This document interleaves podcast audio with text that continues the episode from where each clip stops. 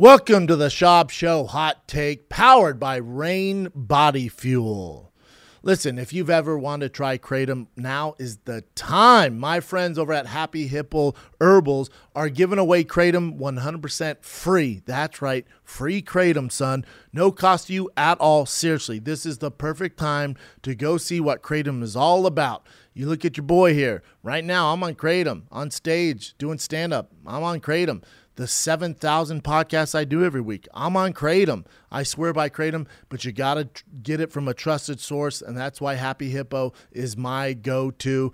Again, you can try it for free, 100% risk free, 100% free to you. See why Kratom is known as the limitless pill from your boy here. Or you can visit happyhippoherbals.com, use promo code ThickBoy for 20% off for life. You can use that code as many times as you want. That's happyhippoherbals.com. Use promo code ThickBoy for 20% off for life. What's up, thickies? Our boy Nate Diaz is trending in the fight world for a variety of reasons. One big tweet got it done. Now, before I give you this hot take on Nate Diaz, there's a misconception that me and Nate Diaz have some weird beef. Insert video here, team. That was just a misunderstanding. I was doing a job for Showtime. I had to basically pitch on why Conor McGregor can win the fight. I think he took it as me siding with Conor McGregor. And then the trolls got a hold of the video and put some words that never happened. But I actually like Nate and Nick for that matter. I like both of them. I think they represent the sport great and I think they're complete badasses and they're actually great for the brand. And that's why they're two of the biggest stars. Even though they don't win that often, it doesn't matter. They've cemented their legacy and they're still fantastic and they're fan favorites for that reason. So let's get into it. Nate has been crying for the UFC to release him. He has one fight left on his contract. If you look at his tweets, well, it's pretty clear what he wants to do. Uh, a short time ago, he put, I'm trying to get on this Bellator MMA card in April with my boy Yancy Medeiros in Hawaii. What's up with it, Bellator? So that's him saying, Hey, I want to play for the other team. Then right after that, he tweeted out, taking a piss on the UFC PI. I could do this because I get paid more than all you guys and they won't cut me. Fair point. Pissing on the Apex Center. And then he also, May 28th, tweeted out, I've been trying to fight for a year and months. I also tried to fight Hamzat for the last month and a half, but he was hurt, had visa issues, overweight, and now his bitch ass is off getting married instead of fighting. What the fuck? I'm trying to get a fight with a real fighter ASAP, July LFG. For you boomers out there, that stands for Let's Fucking Go. And then most recently, and that's why we're here, he tweeted out UFC release he put should have put me, but he didn't. He said, "Release now, please, or give me fight with anyone in July or August. I have bigger shit to do." Also included in this is a video of Jake Paul knocking Woodley out cold. So this is Nate Diaz alluding to he wants to be released if you don't give him a fight because he has bigger shit to do, like fight Jake Paul, which he thinks he would make all the money in the world. Now, would he make all the money in the world? Well, that's up for debate. So the main reason why Nate is so upset and um, impatient with the UFC and keeps saying, "Give me a fight, give me a fight." Figure it out, everybody. All these MMA experts and analysts out there, and I don't consider myself an expert or an analyst for that matter, but figure it out. All they're trying to do is Nate has one fight left on his contract. All they're doing is milking this thing out because it's a marathon, not a sprint for the UFC. They're just waiting for Conor to get that old leg back, and he looks better than ever. And he's jacked right now on a yacht where God knows where. USADA sure as hell doesn't. So all they're trying to do is get Conor healthy because there is no way in hell they're letting Nate Diaz go without that trilogy fight with Conor McGregor because that is their biggest fight. That's not a title fight. It's a it's a big fight is it their biggest fight? No, but it's still a big ass fight and they're going to make a ton of money on it. But when it comes down to Nate leaving the UFC, will he actually make more money? Well, let's look how much Nate has made in his most recent fights in the UFC. In his most recent fights, when he fought Conor the first time, he made $620,000 that we know of. Now, remember, there is kind of an under table agreement here where if Dana is feeling friendly, he will pay these guys under the table more money than it's reported. So we don't actually know, but we're going based off the analytics that we can get online. So Nate Diaz made $620,000 for the first Conor fight. In the second Conor fight, he made $2.2 million. A lot of cheddar, baby. And then against Leon Edwards, in his most recent fight, he made 1.1 million. This is a lot of money. Now, is it more money than he would uh, make fighting Jake Paul? I don't think so for a variety of reasons.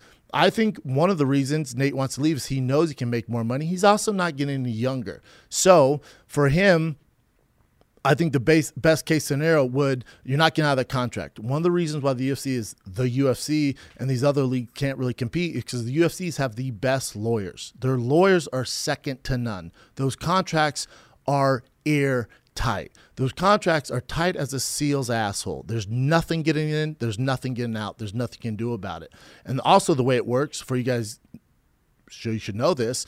A lot of people say, well, just let Nate go, or how come Nate can't just get out of the contract if you're not going to fight him? Well, the way the business works is if you have a fight left on your contract, they usually try to negotiate before you have one fight left. Nate decided not to do that, so he has one fight left. Now he has to contractually finish the one fight before he can move on. But there's a caveat to that. If the UFC offers him fights and he turns them down, I'm not saying he's done this, I do not know this. But if he turns down a fight, that prolongs his contract six months regardless, whether he has three fights, five fights, one fight. If you turn down a fight, it prolongs the contract. Does that make sense? So let's say you had uh, uh, one fight left and you have six months to get it done. The UFC offers you to fight, and Nate goes, I don't like the Hamzat fight. Now, I'm not saying he did this. This is all hypothetical. But if he goes, I have six months left, I have to do one fight, you offer me Hamzat, I don't like that matchup, I'm not taking it. That doesn't mean he can get out of his contract. That means it prolongs his contract another six months. Now, if he has six months left or a year left and UFC doesn't offer many fights, then his contract would expire, and that's on the UFC. But I would assume the UFC is not doing that. They're very smart. That the top of the freaking Ponzi scheme of fighting for a reason. I didn't mean to say Ponzi scheme. You know what I'm saying. Lack of vocabulary, to be honest. But there's a reason why they're at where they're at. You know what I'm saying? Their contracts are airtight. So to me, from the outside looking in, it looks like Nate – they might have offered him fights. It's not the best fights, but it just keeps prolonging his contract. And but all the UFC is doing, they know he's going to turn on the fights, or maybe he's accept the fights and it's fell through, or like you said, Hamzat's getting married, or you know out of shape, doesn't want to take the fight for what a variety of reasons. But the UFC is offering fights just to keep giving these little nibbles, these nibbles. They're just dragging it out until Conor goes, "I'm ready to go," and then the UFC says, "Come on down." That's all they're doing. They're just buying time until they can line up the Conor Nate Diaz fight, the trilogy fight. So going back, is that going to make the most money possible for Nate Diaz personally? I don't think so. Here's the reason. Both gentlemen, Conor and Nate Diaz, they've won one fight since 2016. In the last seven years, they've won one fight. Now, they're both bigger than life personalities. They're both legends. They're both first ballot Hall of Famers, sure. But I think the excitement of that fight for both gentlemen coming off, you know, good amount of losses, one out of seven, it's a tough sell. But not with these two. I still think the fight sells, but will it sell like it did in that second fight where Nate made $2 million? I think Conor's going to make his money regardless. He has a different deal. He's the green elephant. Well, the rest of them, even if their stars are gray elephants, Conor's going to get his. This isn't about Conor. This is about Nate. What's best for Nate?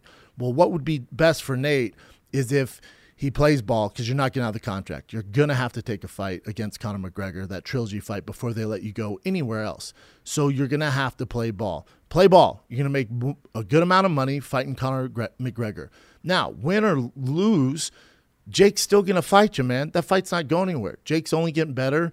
Uh, you know, he's he's fighting Tommy Fury next, and who knows what's after that. He's talking about Mike Tyson. All right, great, grand, wonderful.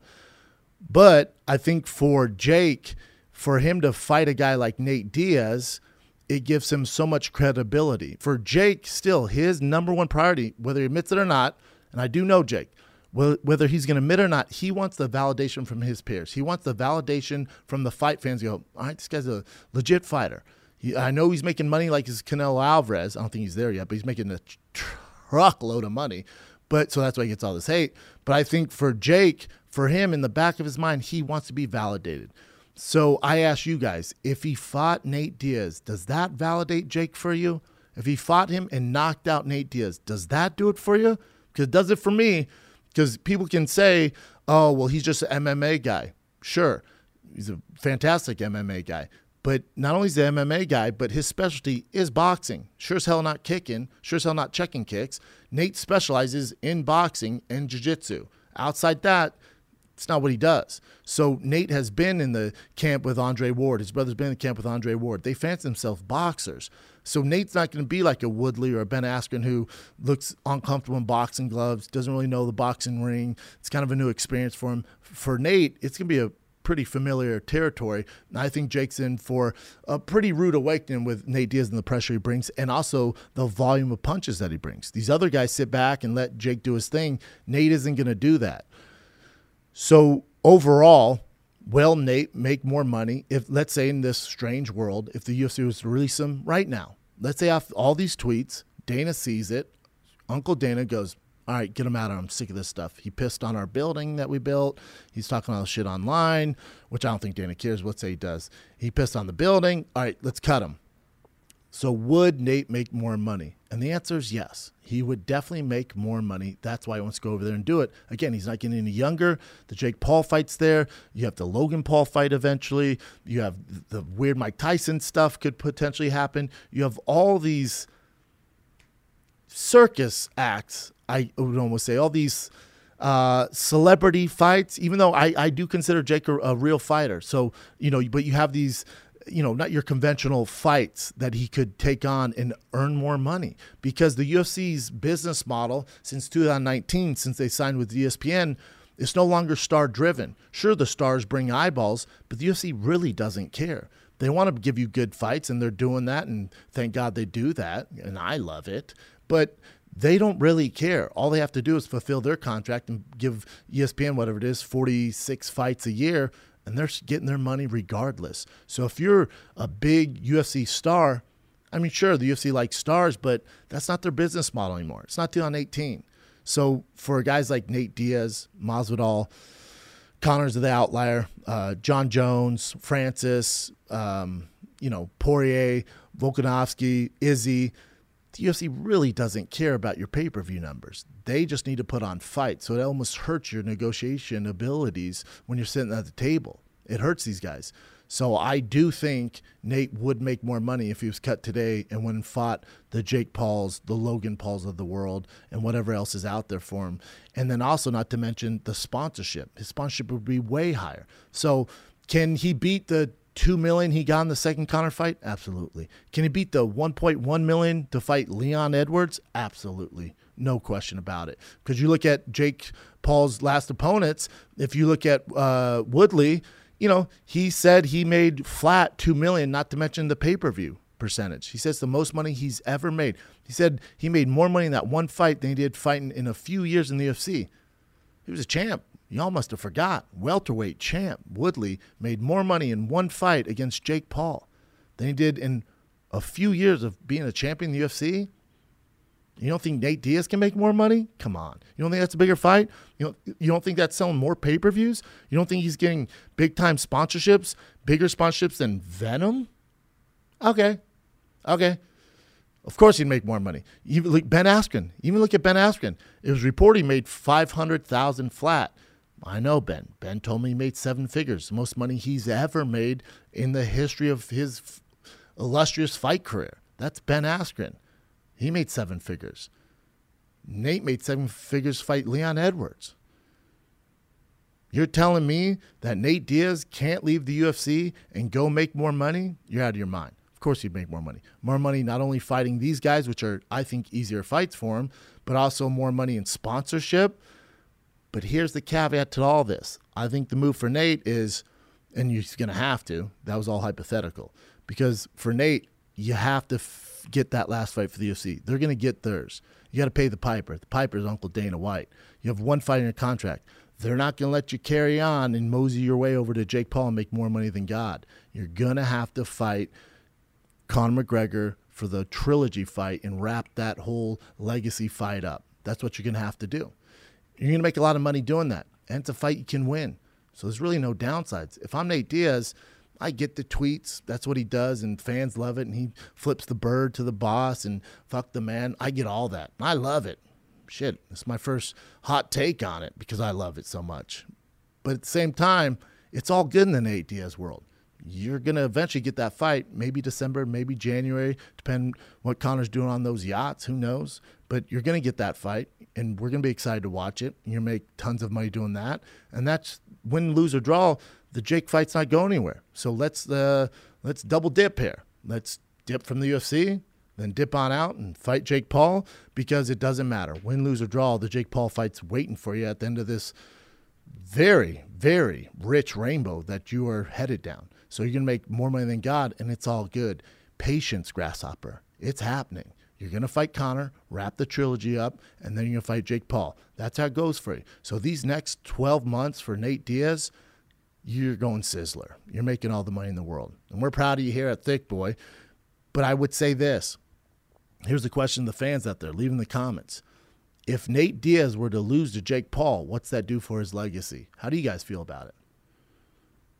That's why I think there's more pressure on Nate than Jake Paul. That's why I think there's a lot of pressure on Nate if he were to leave the UFC and fight the likes of a Jake Paul. What does it do for his legacy?